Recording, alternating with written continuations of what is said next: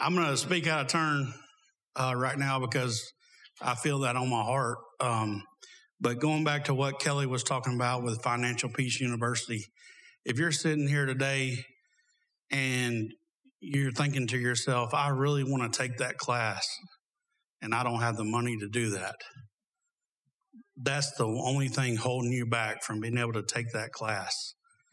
I want you to reach out to myself or Marcus or one of the elders or Taylor. It can be anonymous. Nobody has to know who you are.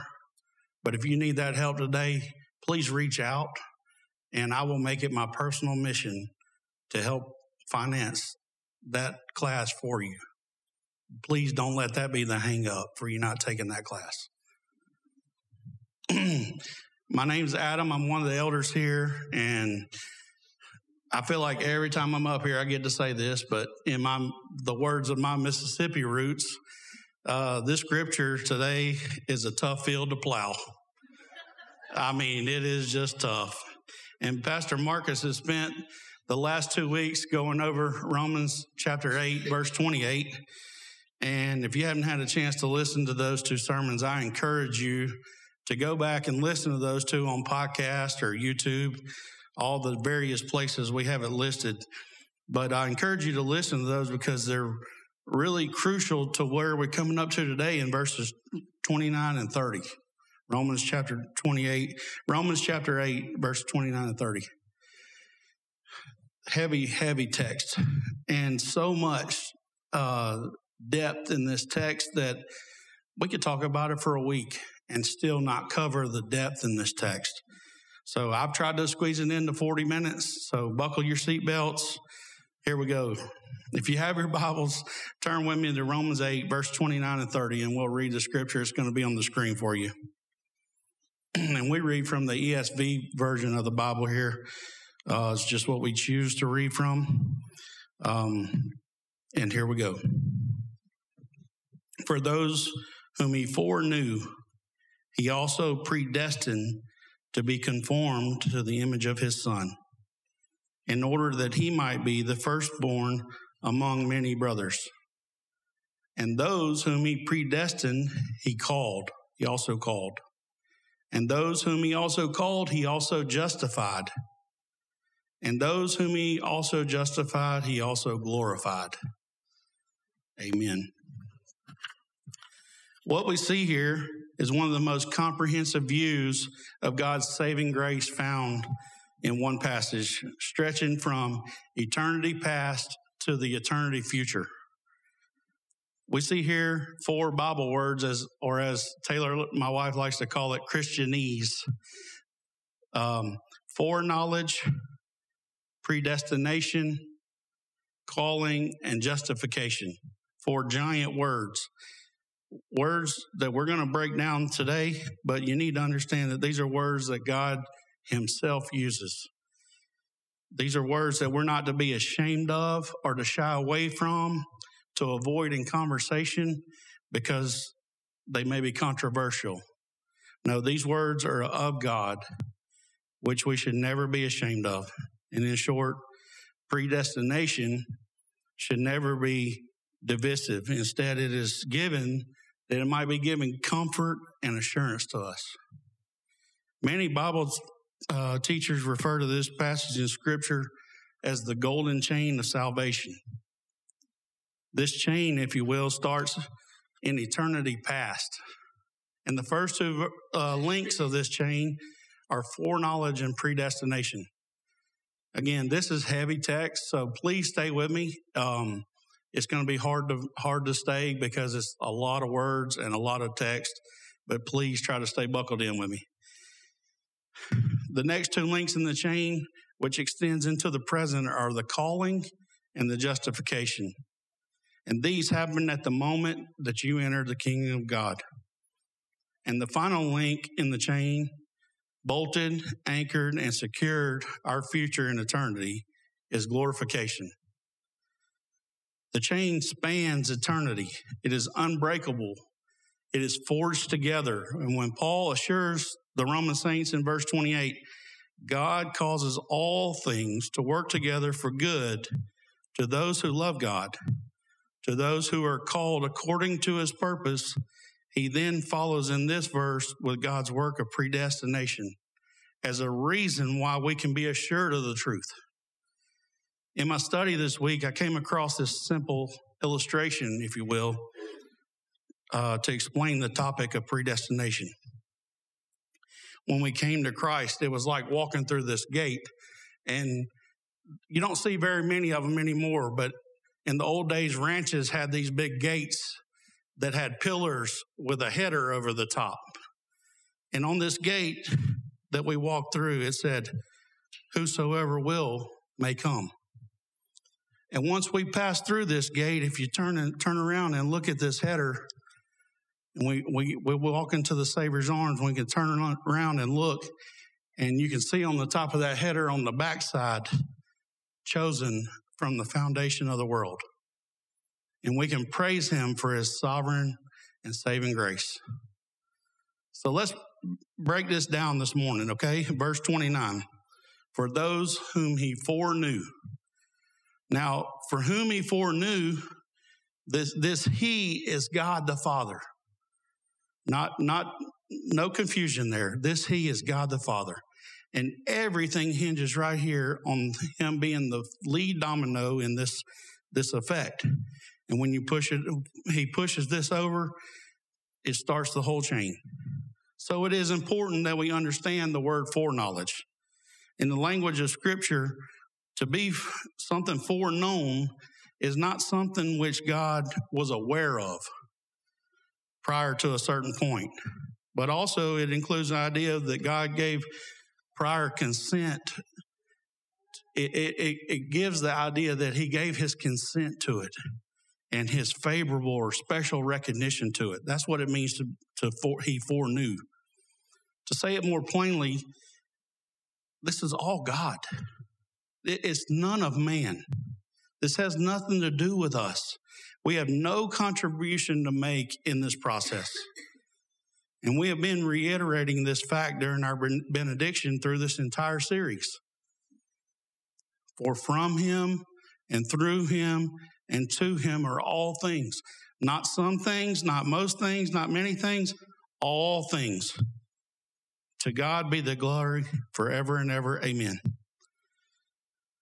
We should also touch on what foreknowledge is not.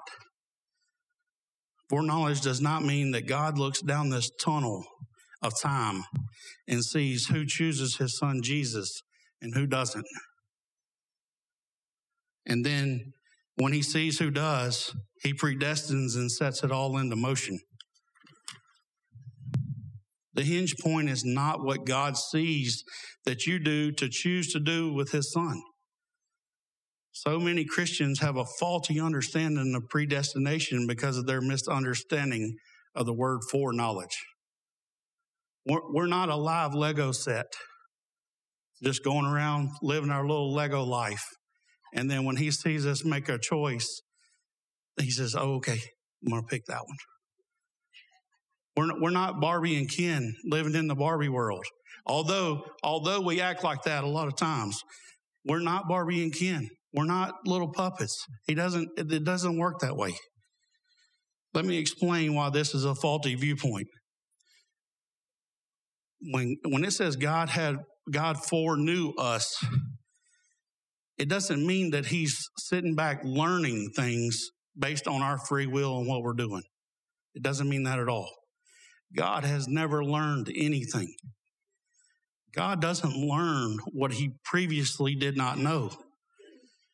He is not all of a sudden learning someone new came to Jesus. This is an inaccurate view of God. The reason God knows everything is because He ordained everything.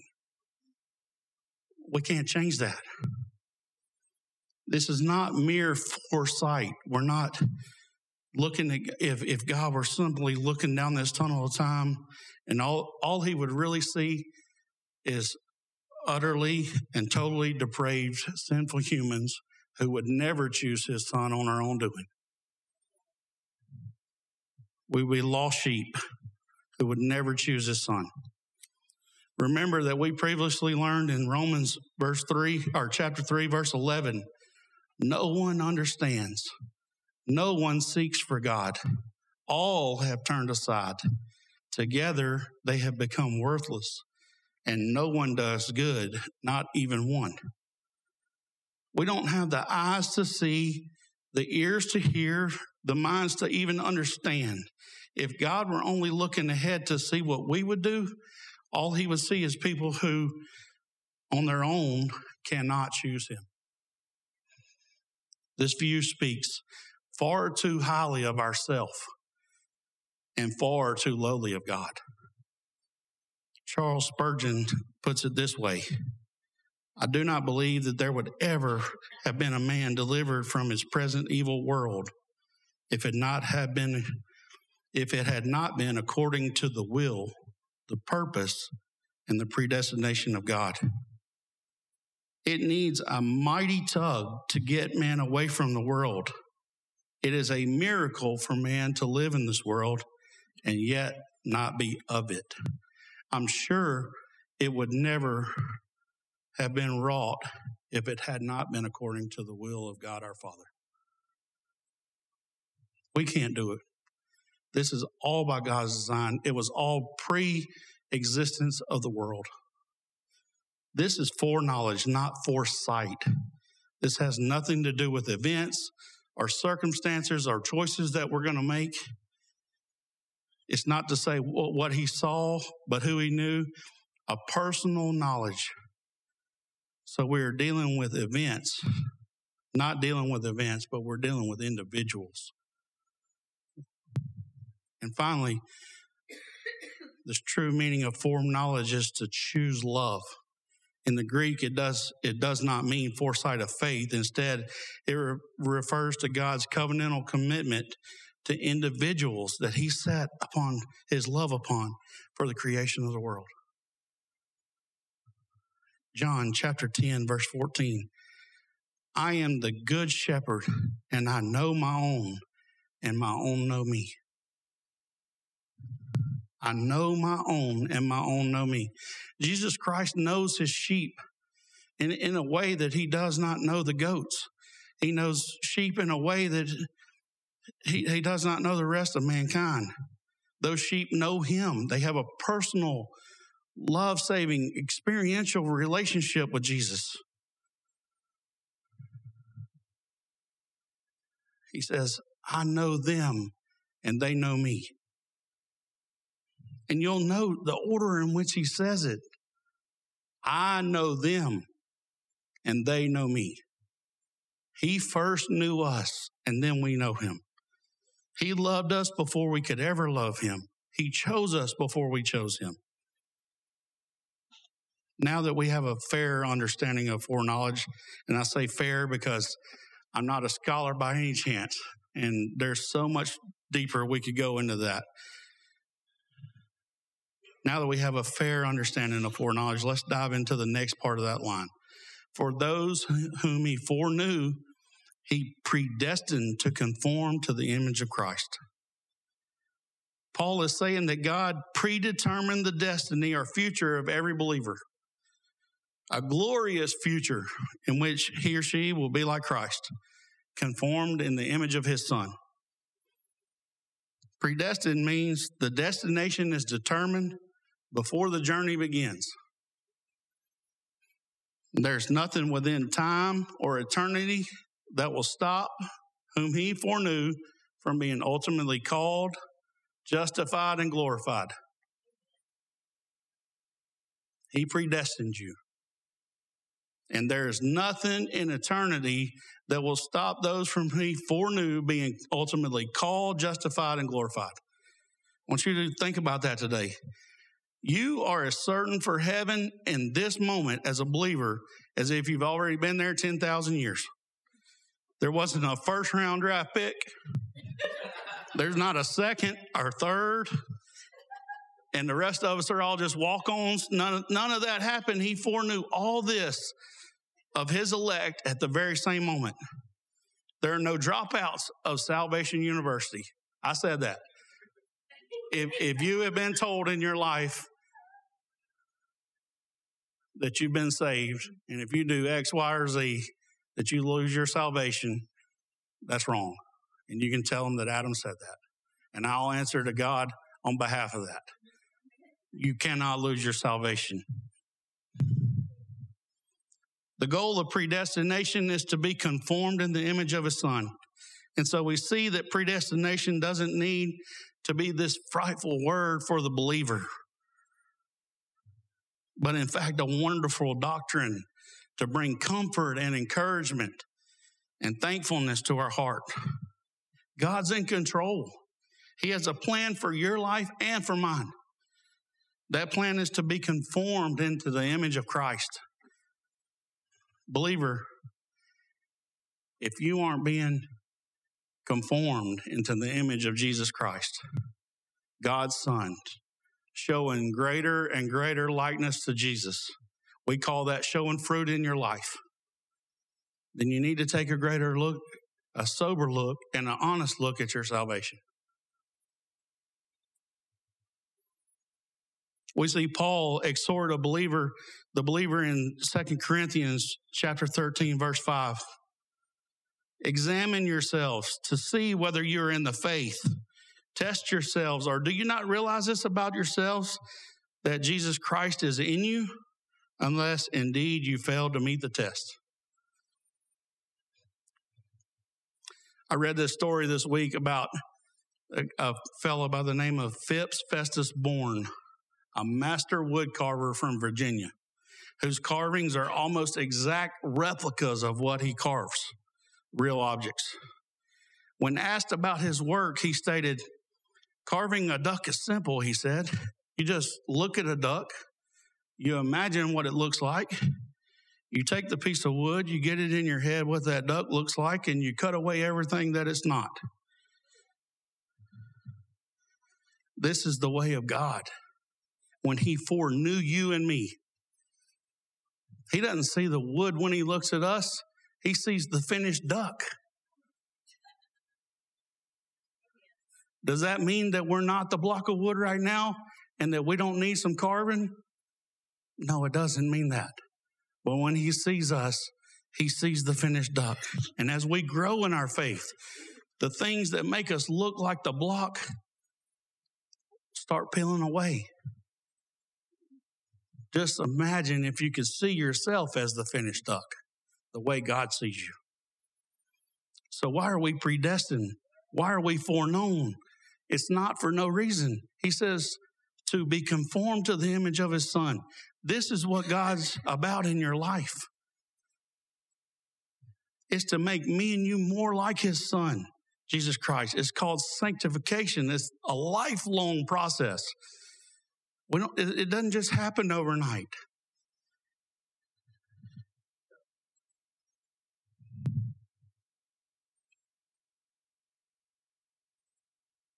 We have to become more and more like Christ as we live our life. And we can never max this out. None of us have ever arrived. How can you know if you're chosen?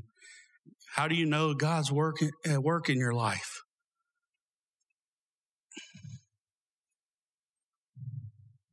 You just you follow the teachings of this Bible.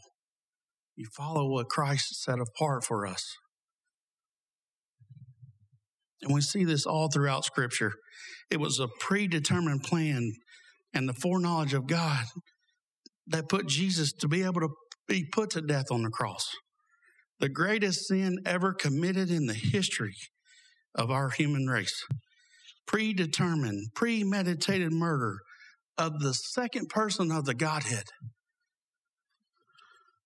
That is the most heinous crime that's ever been committed. And crucifying the only perfect man that ever lived, the Son of God. Yet it was prescripted by God our Father.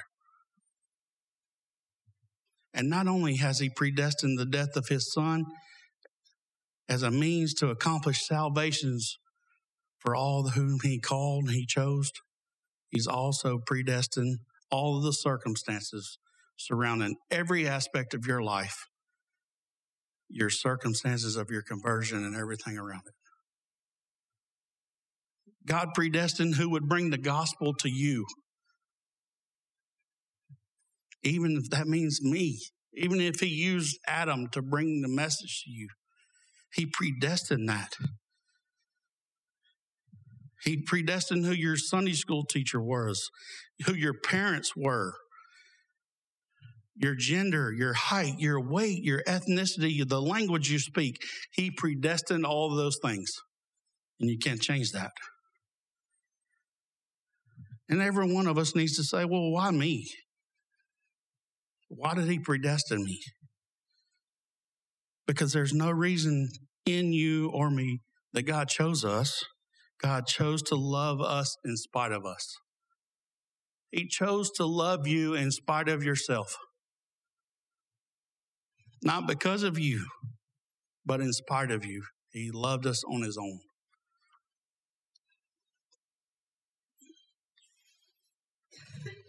The only thing we brought to the table was our sin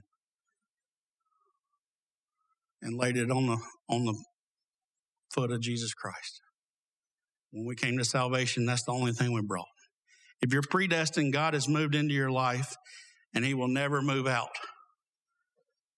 This, this is the first purpose of predestination is to make you more like Christ. The second person we see in the next part, uh, the purpose we see in the next part of this verse that he might be the firstborn among many brothers. Scripture reveals that the firstborn had all, always had preeminence in the early early Bible. God's ultimate object, therefore, is to glorify His Son. Therefore, the primary person purpose in God's predestination is that Christ might be the firstborn. That is, that Christ might be made preeminent. Look with me in Psalm 89, verse 27. And I will make him the firstborn, the highest of kings on the earth. In this passage, God is speaking to David about God's, about his Davidic covenant. The covenant that God made with David specifically there would be a descendant of David, a greater son of David, who would sit on the throne and be king forever and not just over Israel, but over the whole world. And that the greater son of David was none other than Jesus Christ. David wasn't natural, the natural firstborn. David was actually the eighth son in his family. But this isn't a mistake either. Firstborn means that you are the highest son no, no matter of your birth order. Doesn't mean you were the first one to be born.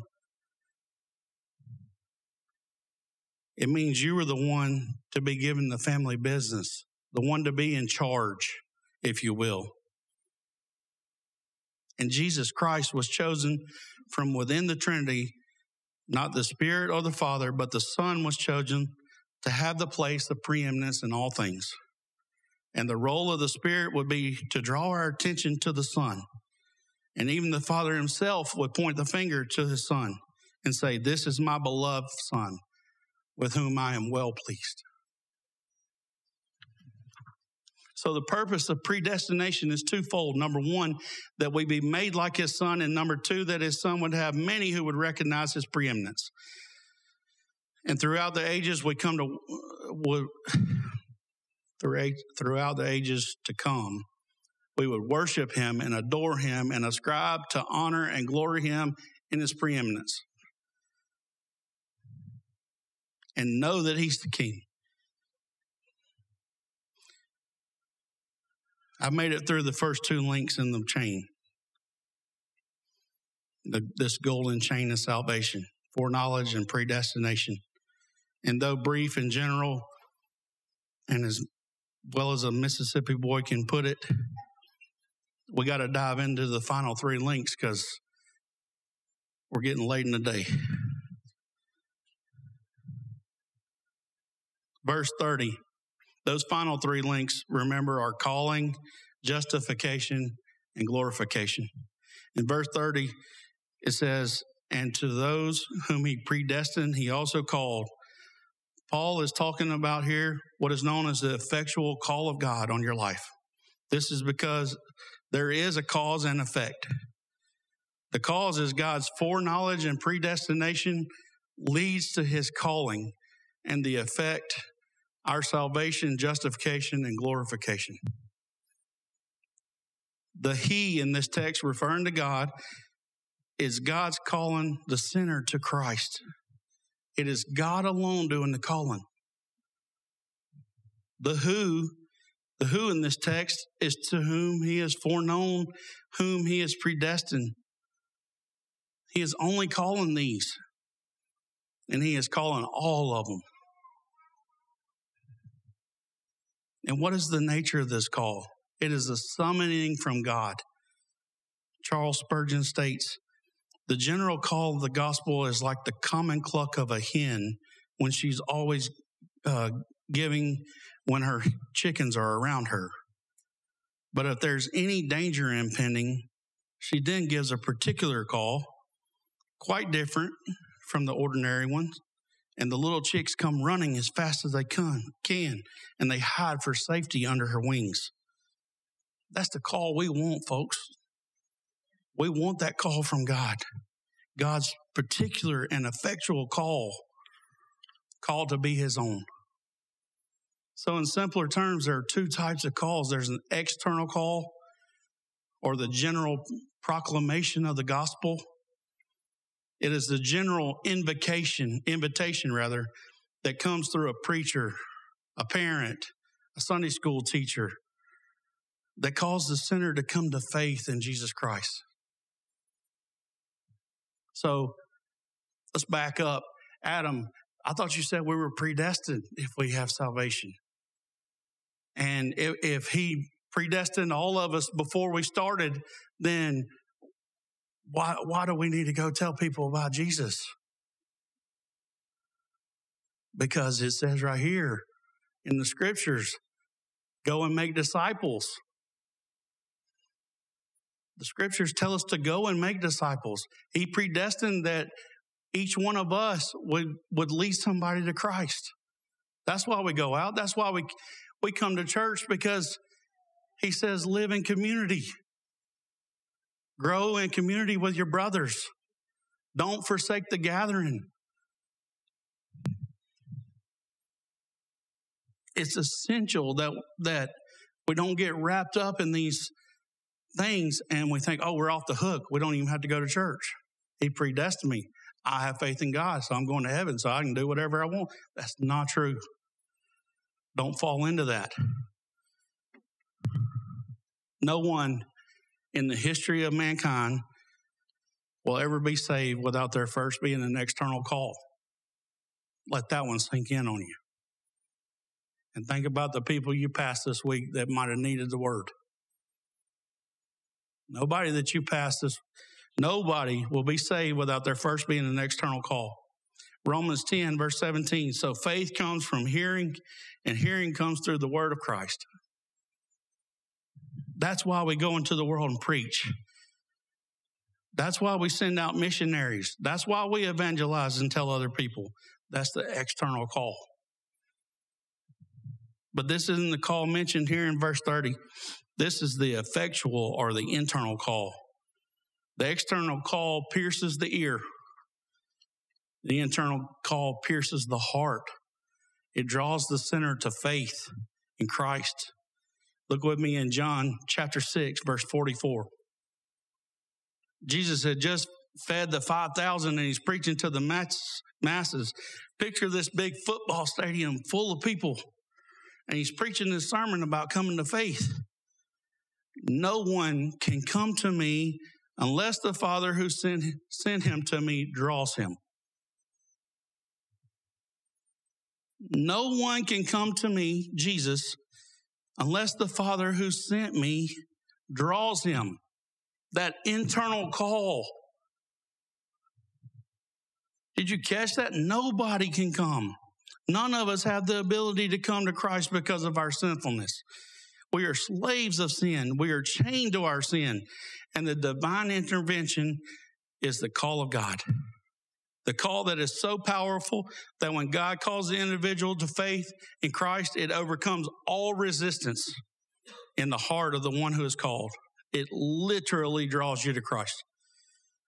No one can come to me unless the Father sent him, draw, send him, sent No one can come to me unless the Father who sent me draws him. This call is eternal. This call is divine. It is penetrating. It is captivating and it is irresistible. It's irresistible.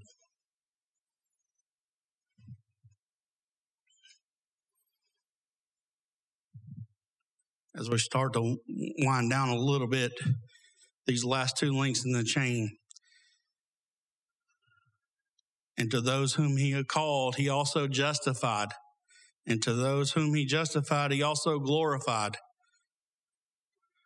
What we see very clearly here is that in matters of salvation, God always finishes what he starts. God never instigates and starts a work of salvation until he finishes it all the way to the end. He doesn't get distracted like Adam and has 45 11 things over here started and not one of them finished. No, he finishes every one of them to the end. Justified. It means to be declared righteous. The justification is immediate. It is complete. It is undeserved. It is perfect and it is irrevocable. What was that big word you just said, Adam? Irrevocable. That means, in Mississippi terms, that if you have been justified by faith in Jesus Christ, our Lord and Savior, that it cannot be taken from you. It is irrevocable. It cannot be taken from you. The moment that one believes, he or she is justified instantaneously, justifying us by imputing perfect righteousness that was achieved by Jesus Christ in a sinless life and a substitutionary death. When you're justified, you're justified immediately in a moment, in a snap of a finger. It's an instant transaction. You sit down lost, you stand up justified. We use the baptism as a picture of that. That's not what saves you, but we use that to tell our brothers we went under the water sinful, we came out justified. That's what that whole picture is.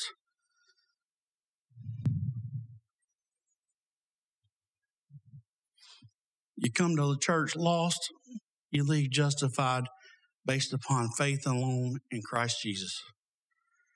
When God justifies someone, he justifies them fully. No one around his table is more justified than anyone else. All have the same equal standing before God. And what a glorious truth that is, no matter how many heaven points I try to take away from you or give you.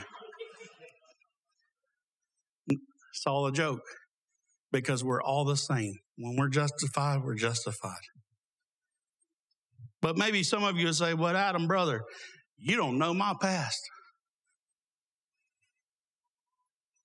You don't know how reckless I was with drugs and being wild or whatever over here for all my life. You don't know that. You don't know how I cussed God in my life. You don't know how I cussed God this morning before I got up and came in here. How could He love me? How could He justify me like that? Fill in the blank. You don't know this about me. And to that, my friends, I will say this to you. You don't know how deep the grace of God is. And you don't know the depth of his forgiveness and the fullness of his righteousness in Christ Jesus. Justification is a fact if you have believed in Christ. It has been done in you. It has been done. Finally, verse 30 states, And to those whom he justified, he also glorified. I want y'all to think about this word. Glorification is the last link in this chain, the one that anchors it in eternity. But I want y'all to look, and, and I'm not an English major, I'm not a Greek major, But I know that glorified with an ED is past tense.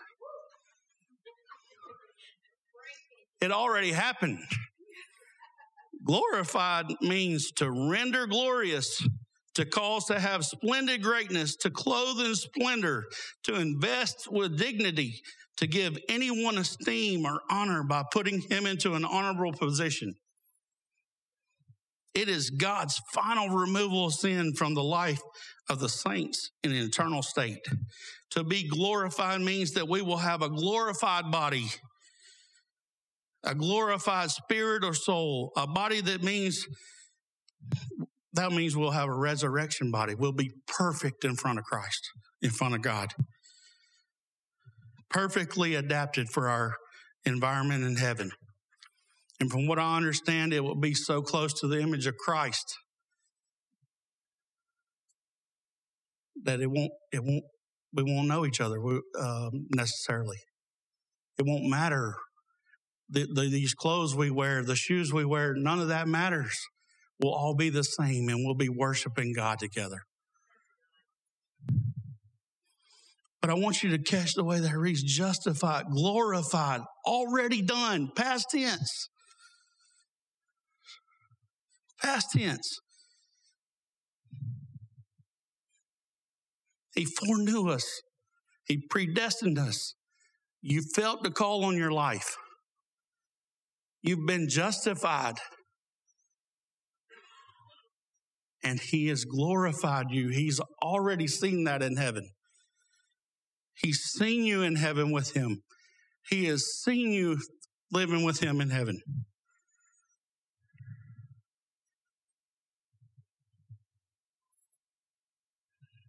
If God has already justified me and already glorified me, what can I not accomplish in His glory?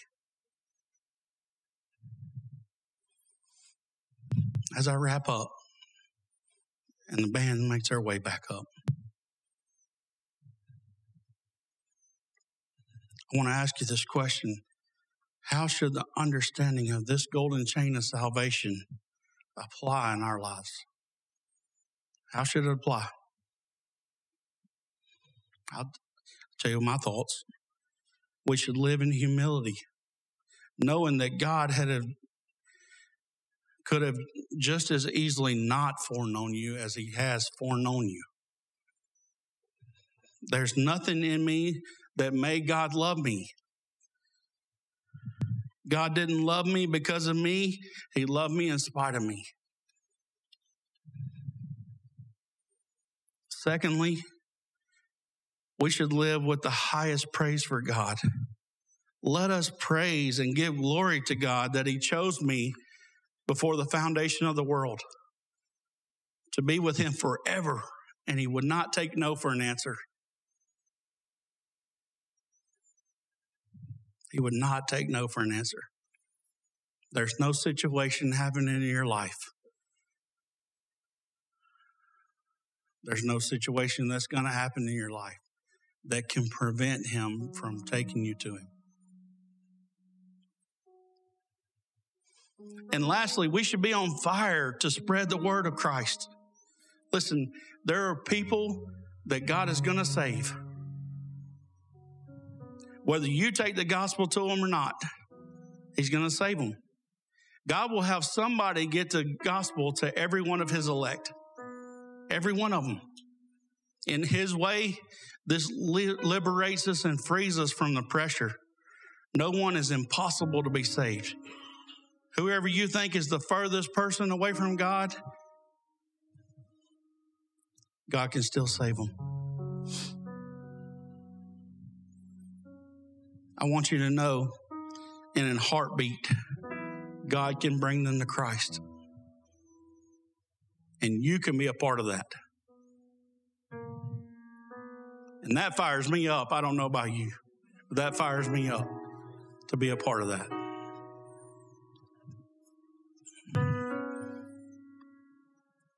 So diff- difficult scriptures to read through, lots of big words to understand. Just,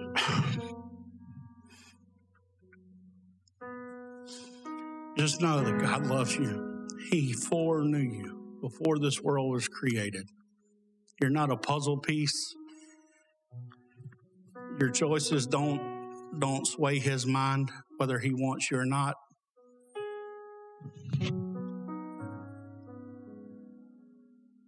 We're all fit for the kingdom. And all you have to do is believe in his son, Jesus Christ. Let's pray.